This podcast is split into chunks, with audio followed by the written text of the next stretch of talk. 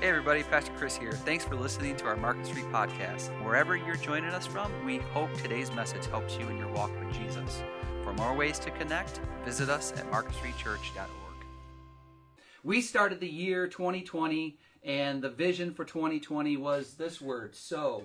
So, and what we what we're thinking with that is that we want you to take God's word and we want you to apply it. We want you to apply it to the good soil of your heart, and so it will take root and it will bear fruit. When we do that, we do two things. Number one, we give glory to God. Our life is, is about giving glory to God. We exist to give glory to God. And number two, it identifies us as a follower of Jesus. So we've been looking at over the last number of months this idea of sow, taking root, bearing fruit. And we're looking at today, and it, what we've been looking at over the last few weeks is that idea of goodness. Goodness. It's a fruit of the fruit of the spirit and it's goodness that God wants to produce. What is goodness? Well, in Galatians 5, goodness is a word that we've been kind of coming around, and it's an interesting word, and it's and it's this word. Agathosune. Agathosune.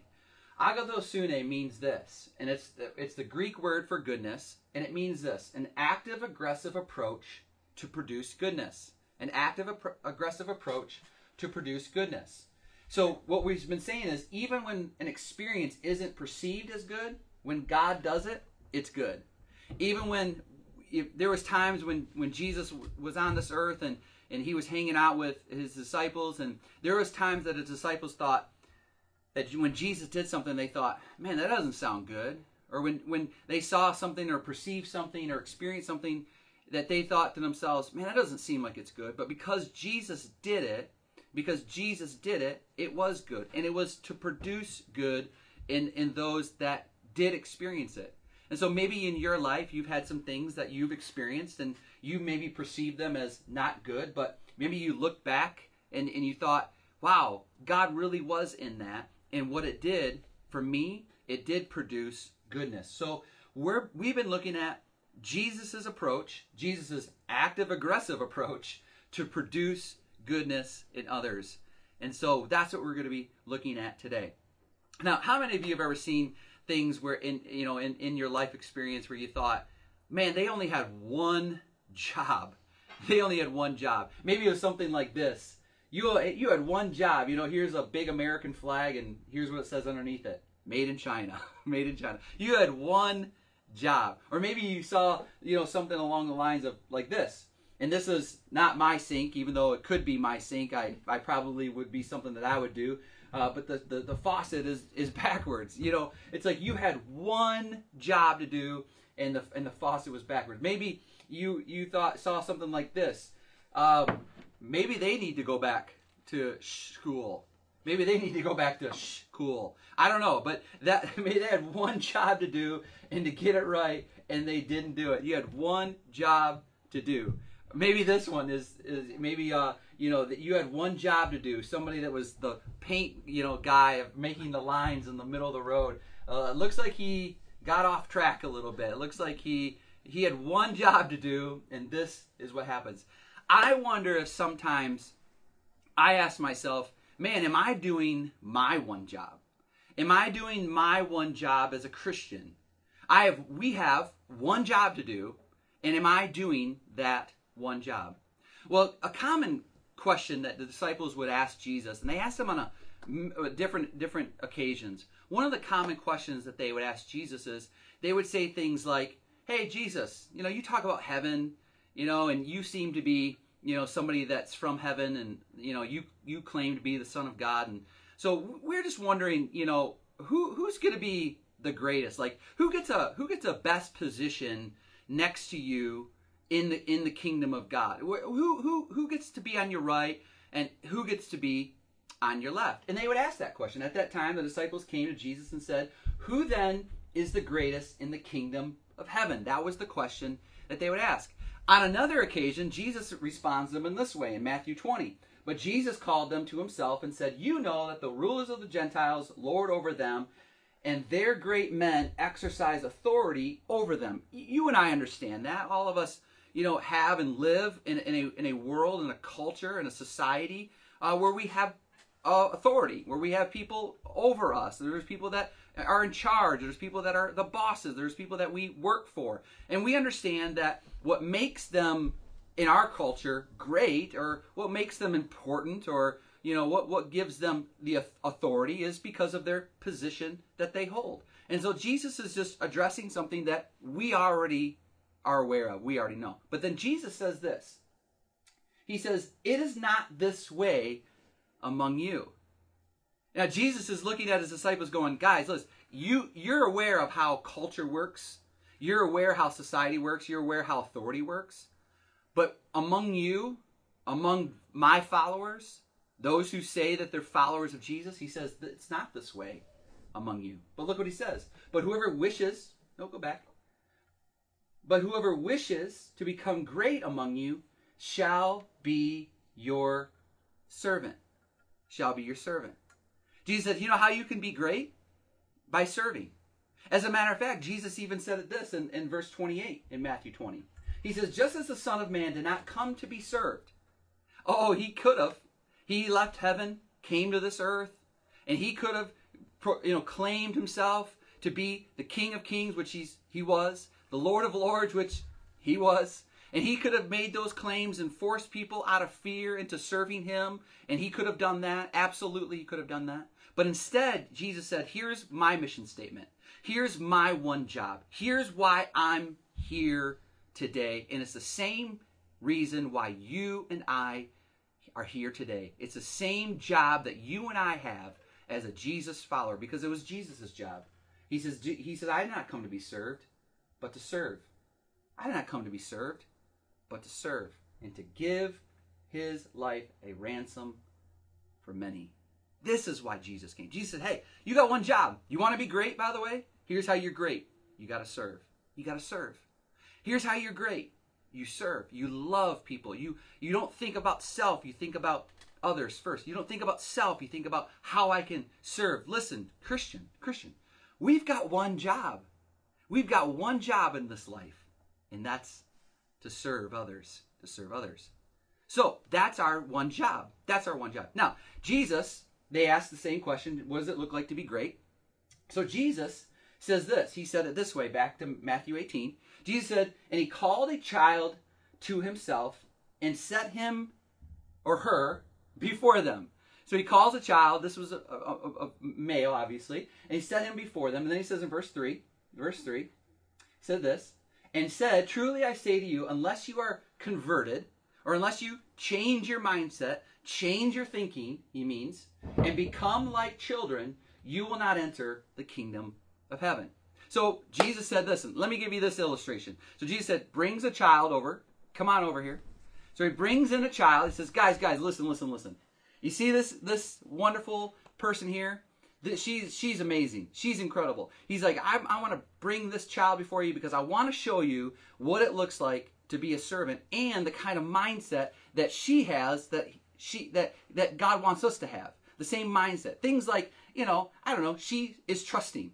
She trusts me, she trusts her mom that we're to take care of her, that we're going to provide for her, that we're going to meet our needs. She doesn't worry about making sure that she, you know, has overalls to wear, you know, and she doesn't worry about, you know, the making sure that she has food to eat, you know, and, and, and something, you know, to sleep in and, and, uh, you know, she doesn't worry. She's, she's trustworthy. She's, she knows that I, as her father, am going to take care of her. You know what else is true about children and true about Sarah is that they're transparent. You never wonder, we never wonder what Sarah's feeling. We never wonder what, you know, what Sarah's mood is. We never wonder, you know, if she's happy. I wonder if she's sad or if I wonder if she's in a bad mood. I wonder if she woke up, you know, on the wrong side of the bed, you know. We never wonder that. Why? Because as a child, you're just, you're just transparent.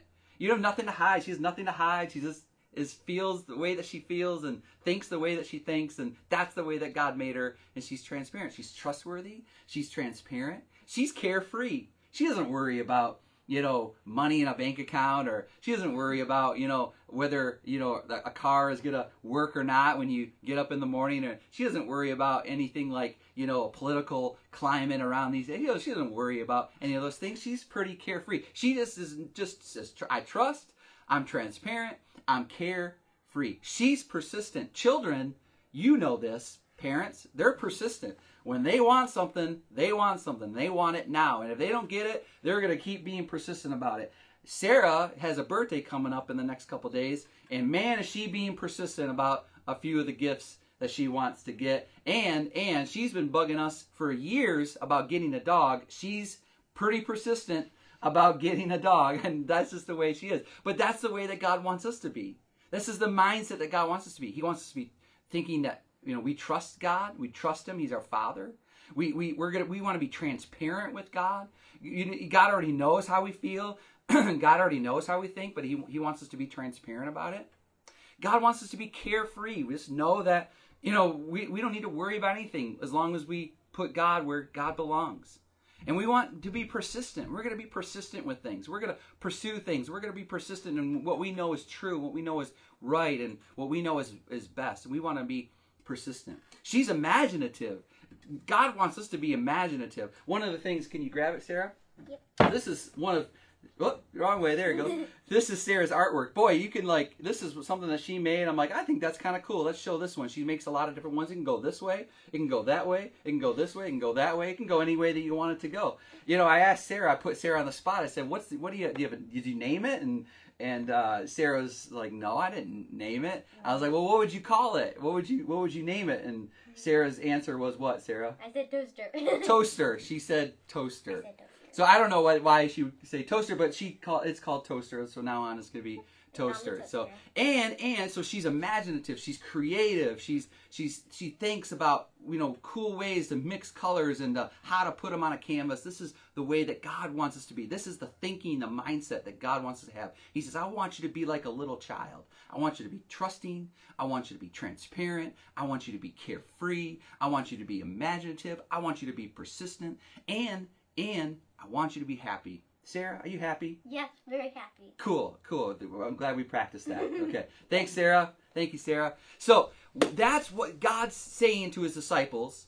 He's like, you want to be great. You want to be great. You got to be converted. You got to change and become like, have like faith like a child and, and have those characteristics. Have those things about a child that you know about your child that is also true about you when it comes to relating with your heavenly Father. So Jesus goes on to say this. He says, Whoever then humbles himself as this child, she's dependent upon us, she's unassuming with us, she's humble with us. She knows that she knows, my Sarah knows that she needs me as her father. And so that humbles, that keeps her humble. Whoever then humbles himself as this child, he or she is the greatest in the kingdom of heaven. He or she is the greatest in the kingdom of heaven.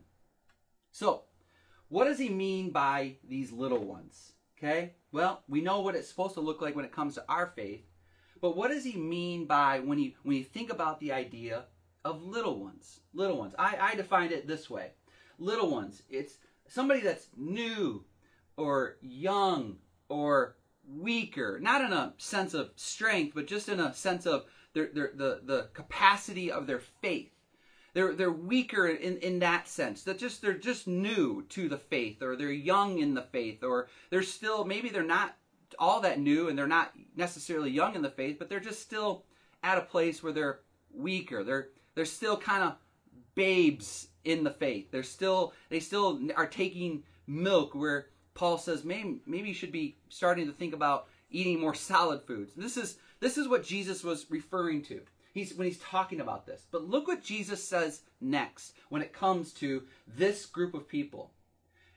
Here's what he says. But whoever causes one of these little ones who believe in me to stumble, look what he says. It would be better for him to have a heavy millstone hung around his neck and to be drowned in the depths of the sea. Whoa, Jesus. Come on. Like, relax, man. Like, this is what Jesus is saying. He's going, listen, listen. If you cause these little ones, these little ones, these new, these young, these weaker believers, if you cause them to stumble, it would be better to have a heavy millstone, a heavy weight attached to you around your neck and dropped in the sea and drowned in the depths of the sea And at, at, when you would hear this, and when the disciples are hearing this, they would go, Wow, Jesus, that doesn't sound good. That doesn't sound good. But for Jesus, everything that he said was for producing good. Even when it didn't sound good, even when you're kind of going, Well, that's not good. Or you would say things like, Well, for goodness sake, Jesus. Like you would say that it's better that they have a heavy millstone hung around their neck and to be drowned in the depths of the sea than it would be to cause a little one to stumble? Jesus said, Yeah, yeah, that's how serious it is for us not to cause little ones, weaker believers, those that are not as mature as we are in our faith, those that are still taking from the milk of the word and not the meat of the word. Those that are maybe new believers, just brand new, young believers to the faith. Jesus said, we need to be careful that we don't cause new, young, weaker believers of the faith to stumble. If we cause them to stumble, those of us that are mature, those of us, of us that have been Christians for, for a while, those of us that have been followers of Jesus for a while, if we cause them to stumble, it's better that we have a heavy millstone, a heavy weight around our neck, and be drowned in the depths of the sea. That's how serious this is. Why did Jesus say that? Because he wants to produce goodness in us. He wants to produce goodness. So, Jesus gives some examples of areas that we sometimes are bad examples. Areas that we, as Christians, especially those of us that are mature Christians, been a Christian for a number of years, we need to be better at. We need to have a be better at. So he's saying this. So look what he says in verse 7 Woe to the world because of its stumbling blocks. He's like, Woe to them that are serve as stumbling blocks. For it is inevitable that stumbling blocks come, but woe to the man or the person through whom the stumbling block comes. Jesus saying, listen, listen, listen. Don't be a stumbling block. So we're going to look at today one thing, one thing that we oftentimes can be stumbling blocks. So we're going to look at one thing today, and then next Sunday, in person at the church, that we're going to look at two other ways that we can become stumbling blocks. So, ways ways we can be a stumbling block, a bad example to a new, young, or weaker believer. This is what Jesus would say. Jesus says Jesus gives three examples in Matthew 18 of how we sometimes as mature Christians, followers of Jesus, we sometimes are stumbling blocks we are bad examples to a young Christian, a new Christian, or a weak Christian, and and and we continue them. To, they stay weak because we're weak when it comes to these areas. Here's what Jesus says about the area where we're weak and we are bad examples. Look what he says. What do you think? He asked them. In other words, you know, like I want you to be converted like a child. I want you to be think I want you to have a change in thought process. He asks them, What do you think? If any man has a hundred sheep and one of them has gone astray, does he not leave the 99 on the mountains and go and search for the one that is strayed? He says this, verse 13. If it turns out that he finds it, truly I say to you, he rejoices over it more than over the 99 which have not gone astray. Jesus is talking about areas. So, how can we, instead of being a stumbling block, how can we be a stepping stone? So, let's look at it in this way ways we can be a stepping stone, a good example to a new, young, or weaker believer. And Jesus gives the example of an area where you can either be a bad example or you can be a good example that you're going to produce bad things because of the neglect of this, or you're going to produce good because you cultivate this, because you make this a priority in your life. You make this a part of your mission. Because remember, we have one job, and that one job is to serve. Not to think about self, but to think about serving others. That's our one job.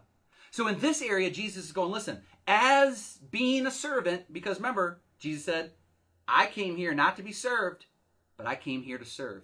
And as a servant, this is a priority for me.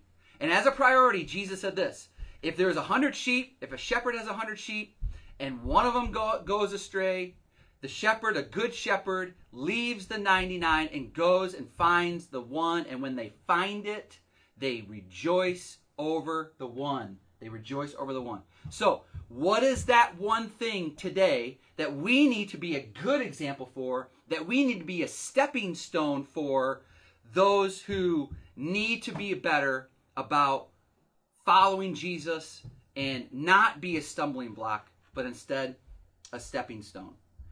I think it's this reach the unchurched.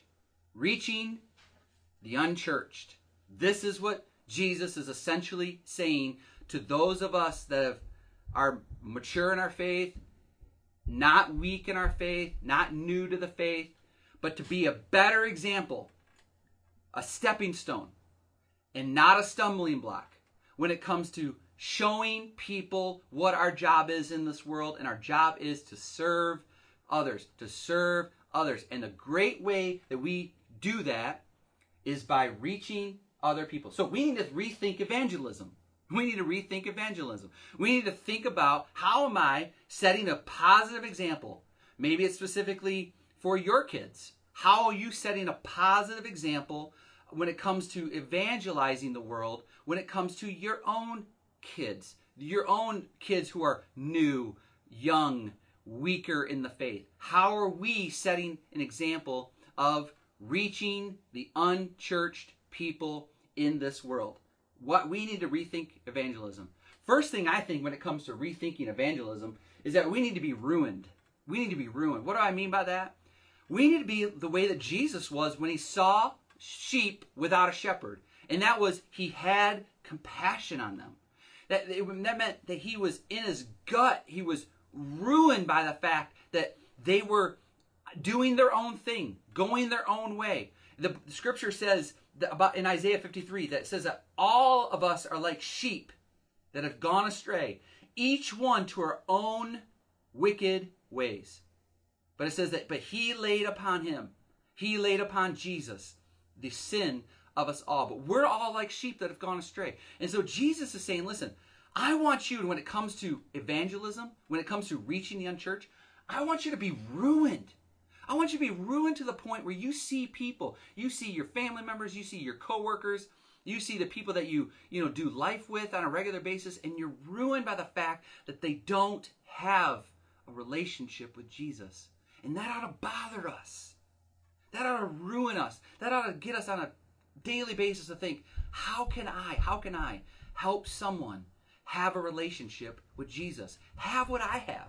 The trust that I have in Jesus the dependence I have in Jesus, the, the, the transparency that I can have in my faith in Jesus, the, the persistence that I can have with Jesus, like the persistent widow had. How can I be just be joyful and happy in my life that I have in Jesus? How can I have that? Well, because I, I want other people to have that.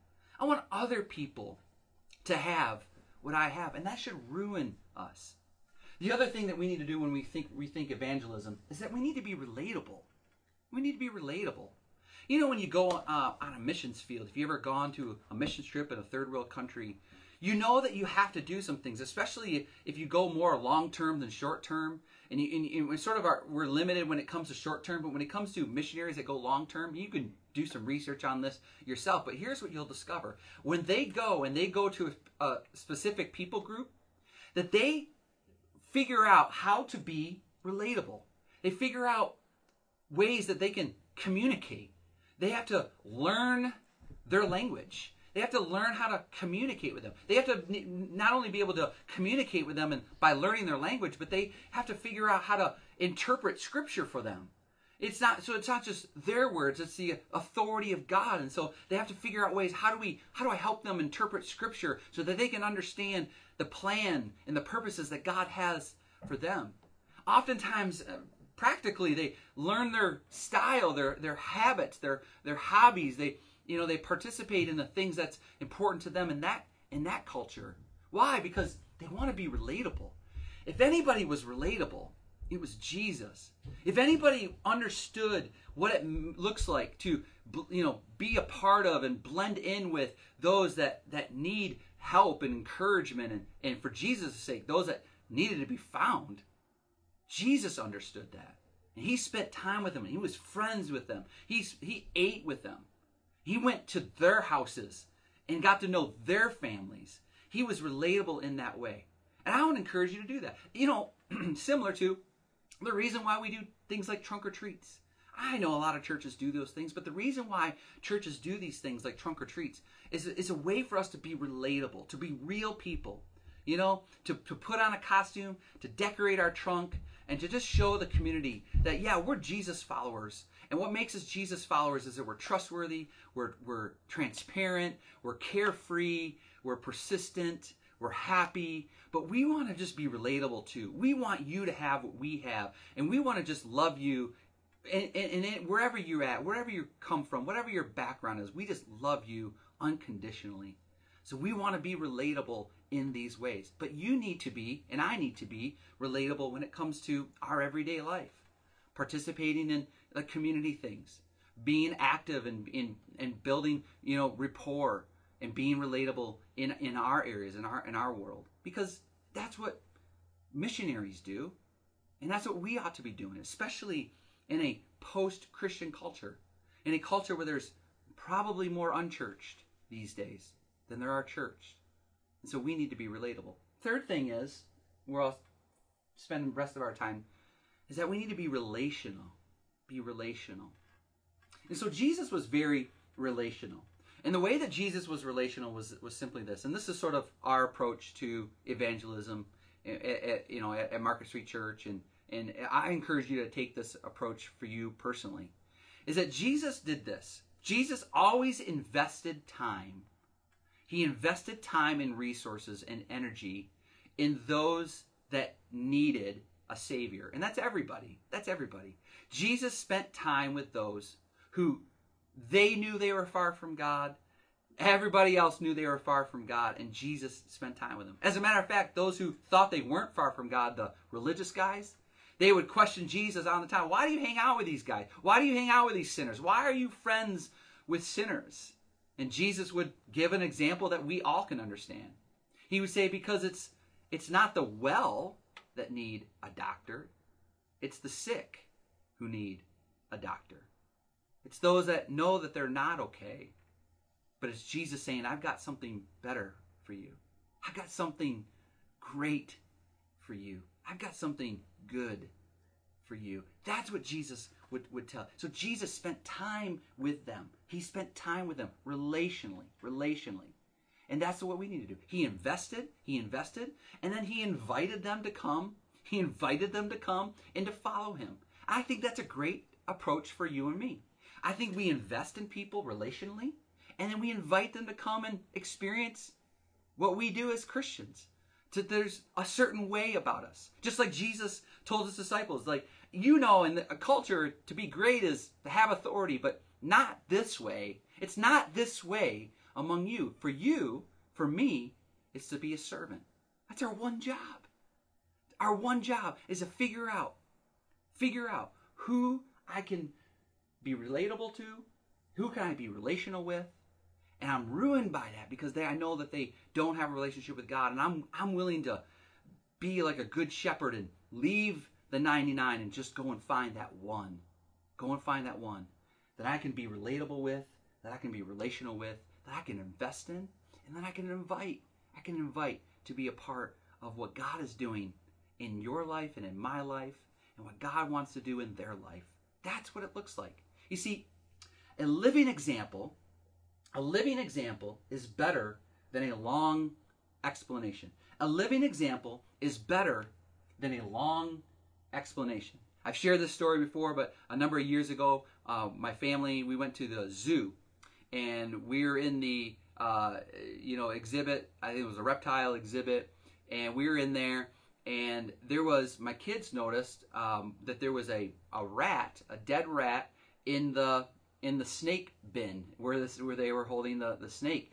and snakes. And so uh, he, my kids are like, "Why is there a dead rat in with the snake?" And and I saw the snake started to slither towards that rat. And so instead of me going into a lengthy explanation about what was going to happen, I just said, just pay, watch and see what happens.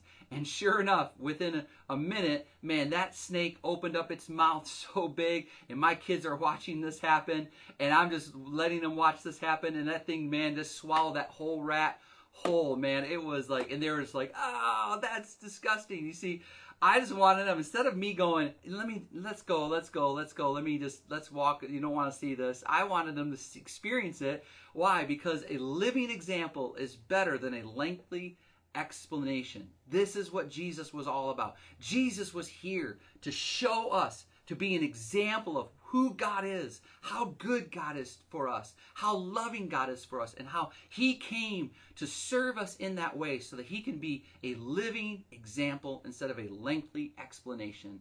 You see, the writers of, that brought us the story of Jesus, the narrative of Jesus, Matthew was a writer, Mark, who got his information from Peter, who Luke, who was a doctor who investigated all that Jesus did, and and and John, who was close with Jesus, and, and others that were converted to Christianity that were anti-Christian, like people like James, the brother of Jesus, who didn't believe that his brother was the Messiah, and Paul, who was a persecutor of the church, but had an, an, an experience and, and, and saw a living Jesus, and, and it changed him forever. And he became and is known as one of the greatest followers of Jesus that we know. And so these men and women who brought us the story of Jesus, they lived with him. They saw him. They, they were, he was relatable to them. He was relational with them. And they experienced it. And they was, he was a living example. And so instead of, you know, God going about another way, another approach of giving us a lengthy explanation of why we need a Savior, God sent his son. God sent his son not to be served, but to serve you and me and to give his life as a ransom for many. And that was a living example, a living example. And all that that's always better. So for us, we need to be a living example. We need to be a living example to those who are new, or young, our children, those who are maybe weaker in the faith, a new Christian. Listen, church, church, you and I need to be a living example of what it looks like to reach out to those just like Jesus did for you and for me, and just like somebody did for you. That somebody went out of the way to make sure that you knew how great it is, how amazing it is to be a follower of Jesus. We, Christian, I'm talking to you, Christian, we ought to be that kind of example. Not a bad example where we just think about and focus in internally, but we are a good example and we think and we focus and our mission is external. It's external. We've got one job and that's to serve people. And the best way we can serve people is by reaching out to them, being relatable, but first that should ruin us. It should ruin us. Being relatable, being relational, and living it out as the best example that we can be so that others can see how great it is to follow Jesus. See, our evangelism, our evangelism is not about explaining something. It's about experiencing someone. Our evangelism, it's, it's not about explaining something. It's about experiencing someone. And you know this is true in life. I mean, there's some things in life I can't really explain, and neither can you, how they necessarily work. I don't, you know, I don't know uh, all the ins and outs of how a, you know, an airplane can fly, or you know, how how the internet or how we can even have communication right now. I don't really get how all that works, but I don't need to always understand it, and I don't always need somebody to explain it to me. I just know that it works because I've experienced it. I've experienced it, and that's what that's what people need to see. Not explaining why. Eh, it's good to know. It's good to explain somebody why you believe what you believe, why you're a Jesus follower. It's good to have those kind of, you know, apologetics in your life of of knowing why you believe what you believe and where why you put your faith in Jesus and not in something else. But I think that the best approach is for them to experience someone. And that experiencing someone is, is Jesus. You see, there's a book that came out a number years ago. Is a guy was saying how he doesn't understand how anybody's able to hit a 90 mile an hour fastball. He said the science of it doesn't make any sense. He says by the time that it's, it's released from the pitcher and it gets to you, that, that that's too fast, it's too quick for our minds to catch up to the, the and, and be able to swing and even make contact on a 90 mile an hour fastball. But here's what you know, and here's what I know. We've seen it done. We've seen it done. And maybe those of you, some of you that's watching out there has said, I did it myself. I hit a 90 mile an hour fastball. As a matter of fact, pitchers today, they're throwing over 100 miles an hour. And the science of that doesn't, doesn't calculate. So it's not always about how to explain something. It sometimes just comes down to experiencing something. And even though you may not be able to explain why you believe what you believe, I think about the blind man. You know, I don't know. I, don't know how he did it. I don't know how he did it. I don't know who he is. I don't, I don't really, but all, all I know is this blind man said, all I know is I was once blind and now I can see. Why? Because he experienced a someone and he wasn't given an explanation of how it happened. He didn't care. All he knows is I experienced a someone. What people need and what people that are weaker, younger, or new in the faith, what they need is they need to see a better example and be a stepping stone and not a stumbling block for those who need to understand and need to mature and need to grow up in and need to be in a church in that makes a priority of reaching the unchurched people. This is one thing that Jesus said. Listen, this is where I see that the potential of being a stumbling block when it comes to your faith and others seeing your faith and others seeing and recognizing your life as a Jesus follower. And if they don't see it in you, they're not going to do it themselves. If it's a stumbling block for you, they're not it's going to be a stumbling block for them. We need to be people that reach other people for Jesus. Um, Dr. Thom Rainer, uh, in his book The Unchurched Next Door, said this 82% of unchurched are at least somewhat likely to attend church if invited. He says 2% of church members invite an unchurched person to church. Wow, that's mind blowing to me. That's discouraging. That, uh, but man, I, what if we just decided, you know what? We're gonna do the best we can. I know, I know. In a in a pandemic, like, how does this work? You know, how do we, you know, know if we're even gonna be gathering? You know, from from week to week. I I, I get that, but listen, boy, you know, Paul, the Apostle Paul, man, he would have died for this t- type of access technology, being able to communicate with w- one city to another across the world through through these means of Facebook and and, and, and, the internet. I mean, Paul would have died for this. But listen, you can even say, you know what? I'm gonna I want to share this content. I want I want to invite you to watch this because God has something good for you. God has something great in mind for you. I want to invite you to watch this. Maybe it's simply this this that. But I will encourage you to say, you know what? I'm gonna I'm gonna invite somebody. I'm gonna keep it. I'm gonna keep being persistent too, because that's the kind of faith that He wants me to have. I'm gonna trust God with the results. I'm going to be transparent, say, hey, I, don't have it all together either. I'm not perfect. I'm a work in progress, but man, Jesus is doing a work in my life. I want to be persistent. I want to keep inviting you because I know that what I have in Jesus, I want you to have in Jesus. And that ruins you. That ruins you thinking about those who are far from God. And you just want to do everything that you can to get them into the fold where God is. And so that's what, so what have we thought about that? Thinking about, you know what, let's up the percentage of people who invite unchurched people to church. Let's be a church that does that. So I want to leave with you just a couple things. Couple things. How do we initiate or indi- what's an indication for an invitation? Okay, I want to just give you some practical things as we wrap up. I want to just give you some practical things of what is an indication for you to invite somebody to experience and to see, and for you be a living example a good example, especially those that are watching your faith and those that are young in their faith that are watching you that are mature in your faith so that you're not a stumbling block for them so that they do this.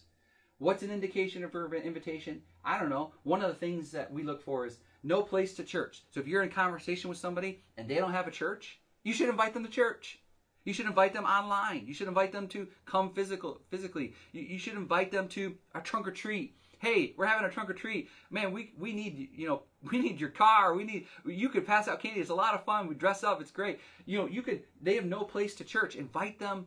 Invite them to come to church. That's one indication. Another indication uh, is personal challenges. Maybe you're talking with somebody at work, or maybe, you're, you know, somebody in your family, and they're going through some personal challenges. You can say things like, you know, I go through personal challenges in my life too, and what helps me through my personal challenges is my faith in Jesus my experience with a someone and I don't have all the ability to explain something of how that works for me, but I know that I've experienced someone in my life that has helped me through some personal challenges. You have personal challenges.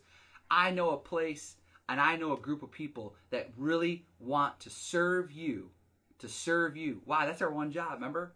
To serve you and to bear your burdens if you're going through something. So these are indications no place to church, personal challenges. And the third one is, is this you just know that you're in a providential conversation with somebody. You just sense, and that's, again, one of these things that are hard to explain. But when you know what, what you, you know you're in it when you experience it for yourself. And you're in this providential, this God orchestrated conversation with somebody. This is an indication for an invitation to experience Jesus, to experience the body of Christ, the church. And Jesus is the head. We are the hands and we are the feet. And that's what God has called us to do and to be. Church, let's be a stepping stone to the, for this. Let's not be a stumbling block. Let's not cause one of these little ones who are young, new, or weaker in their faith to stumble because they see us who are more mature and have been a Christian of Jesus follower for long, and they're seeing us not living this out of going out and being ruined for people that are far from God, not being relatable with people because we learned this Christian language and these Christian approaches, and all we do is hang out with our fellow Christians. And we're not relational. We're not relational. We, we stick with rules and rituals and routines when it comes to our faith instead of instead of just being relational with people because that's what Jesus did. So I think it's time for us to rethink our evangelism and to be reminded you got one job. One job, and that's to serve other people. Jesus thought that this was so important. Jesus thought this was so critical that he made this statement. Look what he says. This is this is crazy. Jesus, this is this is how important it is that you don't stumble and that you're not a, a bad example in helping others stumble, being a stumbling block. If your hand or your foot causes you to stumble, cut it off and throw it from you. It is better for you to enter life crippled or lame than to have two hands or two feet and become cast into the eternal fire. Look what else he says. He goes this, says this in verse 9. If your eye causes you to stumble, or if you're if you stumble, or if you are causing somebody else to stumble, you need to pluck it out. You need to pluck and throw it from you. It is better for you to enter life with one eye than to have two eyes and be cast into the fiery hell. Now, now, Jesus is not literally saying, he's not literally saying you need to cut off your hand, you need to cut off your foot, and you need to pluck out of your eye. No, no, no. That, that's not what Jesus is saying. And, and those listeners knew this too. What Jesus is saying is simple. If there's anything that's causing you to continue to stumble, or causing those who are young, weak, new in their faith to stumble, if there's any obstacle in the way, if you are a stumbling block in that, you need to pluck it out or you need to cut it off. If there's any obstacle in your way of you specifically reaching the unchurched, if there's something in your schedule, something in your mindset, something when it comes to your, you know, your compassion level for those that are different than you, or not like you, or look different than you, or act different than, than you, then it's time for you to do a self evaluation, a self diagnosis. And for you to think about what are some areas that I need to have some self denial. And I need to be willing to cut off or pluck out whatever it is that's being an, is an obstacle that's causing me to stumble and for me to not grow and mature in my faith and causing a little one your kids your grandkids fellow church people that are new to the faith or returning back to the faith let's not be a stumbling block let's be a stepping stone and whatever is in the way of that whatever is in the way of that, Jesus said, pluck it out, man. Pluck it out. Because it's better, it's better to go through this life with just one eye than two and not for, for people not to be able to see how good God is and how good God's been to you. And we ought to be people that are living examples of that over a lengthy explanation. And we ought to be people that want our coworkers, our friends, our neighbors, our loved ones, people that we do life with, to not to explain something, but to experience someone. That's what God wants us to be. If there's anything in the way of that, Jesus said, you got to cut it out. You got to cut it out. So let's be an invest and an invite kind of Christian so that we can set an example for our little ones to see this is a priority for Jesus. Is what Jesus made as a priority. It was the first thing he said after he told his disciples, guys, if you are a stumbling block to these little ones, it is better for you to have a heavy millstone around your neck and to be drowned in the depths of the sea. Guys, don't be a stumbling block when it comes to reaching those who need to experience Jesus. Let's pray together. Father, we uh, we thank you for your goodness. We thank you for your kindness. We thank you for your grace. We thank you that you reached out for us. You came, you came in your one job, and you didn't mess it up. You did it perfectly. You were the best example for all of us to know what it means to, to serve, to serve others, not to put self first. It's so easy. We're, we're so bent to do that. We're so,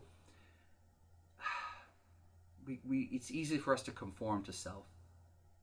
But instead, you call us to be transformed, to be renewed, to rethink, and to think about ways that we can serve. Because ultimately, that's what makes us great. And that's what, more importantly, makes you great. It's because we humble ourselves like a little child and we serve. We serve. We serve the least of these so they can experience the someone, you, Jesus, who we've experienced in our life. Thank you for this opportunity to share online. Those that are watching today, encourage them. Those that are watching at some point this week, encourage them, bless them. Help us to not be a stumbling block, but instead to be a stepping stone. I pray this in Jesus' name. Amen. God bless you. We'll see you this week.